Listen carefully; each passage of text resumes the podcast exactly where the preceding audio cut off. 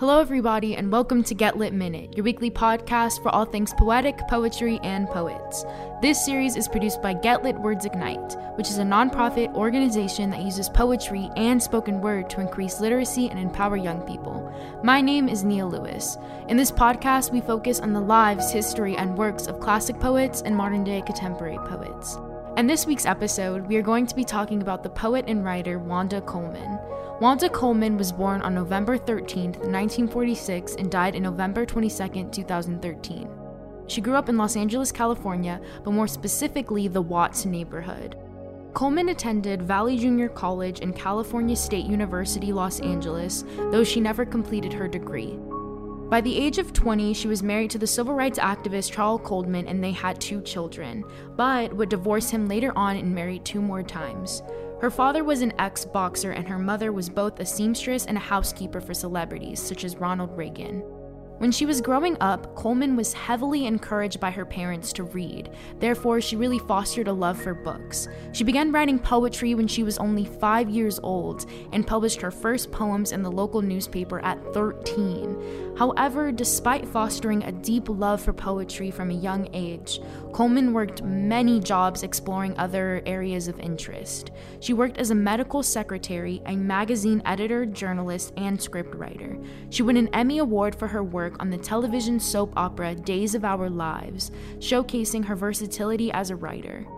Throughout her career, she's published numerous poetry collections, her first being Art in the Court of the Blue Fag, published in 1977. Her collection Mercurochrome New Poems, published in 2001, was a bronze medal finalist for the National Book Award in Poetry. And Bathwater Wine, published in 1990, received the 1999 Lenore Marshall Poetry Prize. Mad Dog Black Lady, published in 1979, and Amagos, published in 1983, earned her a National Endowment for the Arts grant and a Guggenheim Fellow for poetry. Her work also crosses into the line of fiction as she wrote several books: Jazz and 12 O'Clock Tales, New Stories, published in 2008, Mambo Hips and Make Believe, a novel, published in 1999, and A War of Eyes and Other Stories, published in 1988. Coleman was a nominee for the California State Poet Laureate and was considered an unofficial poet laureate for Los Angeles. As she often made LA the primary focus of her work, poet Juan Felipe Herrera called Coleman the world caster of live coals of Watts and Los Angeles. Coleman was frequently invited to perform in prisons, campuses, rocks clubs, and art intuitions both in the U.S. and overseas. She even shared the stage with legends such as Allen Ginsberg, Gary Snyder, and Alice Coltrane. Her work primarily focuses on the topics such as racism, blackness, womanhood, and the outcast status of living below the poverty line in Los Angeles.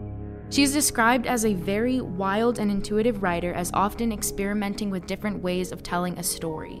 One critic writes that her poems take the form of altitude tests, fairy tales, dream journals, and comic book panels.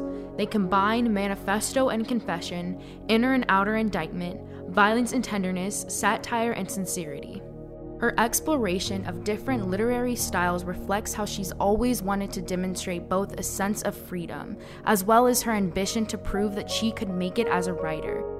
She wasn't afraid to experiment with language, prioritizing whatever she felt was appropriate to get her point across. Coleman never censored herself or wrote other people's explanations. In one interview, she stated, "I'm not looking for applause when I write. I mean, it's wonderful when you get it. Sometimes I'm looking for the silence that indicates thoughtful resignation or stunned realization. In general, I'm looking for appreciation, which is not necessarily the same as applause. I think this is super important for all poets, whether you're just beginning to get into poetry or you're a seasoned writer. It can be so easy to get caught up in the whirlwind of other people's expectations, falling into the temptation of writing a story you think others would want to hear. But a key thing to remember is that during the creative process is that you are the most important audience member. What makes your poems great is that they come from you.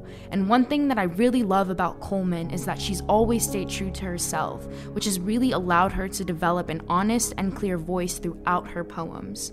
Throughout the 1970s, Coleman experimented in theater, dance, television, and journalism. She is very performative, which translated into her work as a poet. Others have said that her language jumps off on the page. Her captivating writing and performance style made her a brilliant poet, with her pieces full of candor and intelligence. As usual, we are going to finish off the episode with the poem that'll be featured in our Get Lit anthology, and her poem is entitled Bedtime Story, which was published in Hand Dance from the Black Sparrow Press in 1993. This poem is very dark and interesting. She writes about her bed in almost a way that her bed is this addiction that she can't seem to move away from. My friend describes the ending as almost as if she's a corpse at the end, hence why bugs are searching for food. Here's Wanda Coleman's poem entitled Bedtime Story. Bed calls.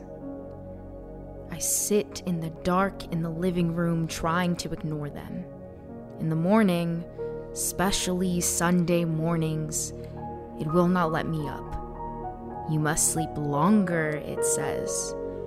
Facing south, the bed makes me lay hayward on my back, but I prefer a westerly fetal position facing the wall. The bed sucks me sideways into it. When I sit down on it to put on my shoes, this persistence on its part forces me to dress in the bedroom where things are less subversive. The bed lumps in anger, springs popping out to scratch my dusky thighs. My little office sits in the alcove adjacent to the bed. This makes strange little sighs which distract me from my work. Sadistically, I pull back the covers, put my typewriter on the sheet, and turn it on. The bed complains that I'm difficult duty. Its slates are collapsing. It bitches when I blank it with books and papers. It tells me it's made for blood and bone. Lately, spiders, ants, and roaches have invaded it, searching for food.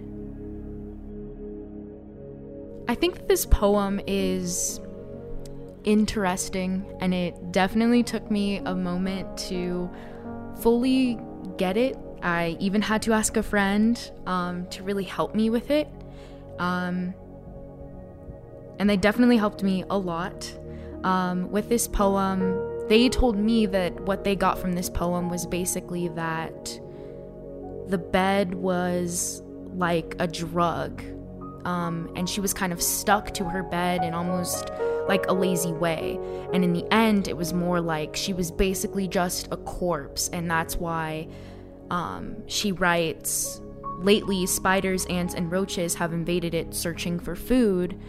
And getting their analysis on it, I kind of also made me think about depression and how depression works and how it's almost like you're stuck to your bed and you try so hard to get out of your bed and you just can't. You're just stuck there. Like it wants you there. It's like almost like a safety, but you kind of don't want it to be one, but it just is. So this poem is really, really interesting. Thank you guys so much for tuning in with us on all things Wanda Coleman, and make sure that you share this podcast with your friends and family members, and I'll see you guys next week. Bye! Get Lit Minute is a production of Get Lit Words Ignite. This podcast is produced by Samuel Curtis, executive produced by Diane Luby Lane, and engineered by Bridget Yang and Peter Davis. Bridget Yang also researched, wrote, and edited this episode alongside me, Nia Lewis. Lucas Lane is our digital editor, and our editorial advisors are Kelly Grace Thomas and Colleen Hamilton. Special thanks to the entire Get Lit staff and donors who made this work possible, the teachers who use this podcast to educate their students, and to all students of life everywhere for tuning in and spending time with us today.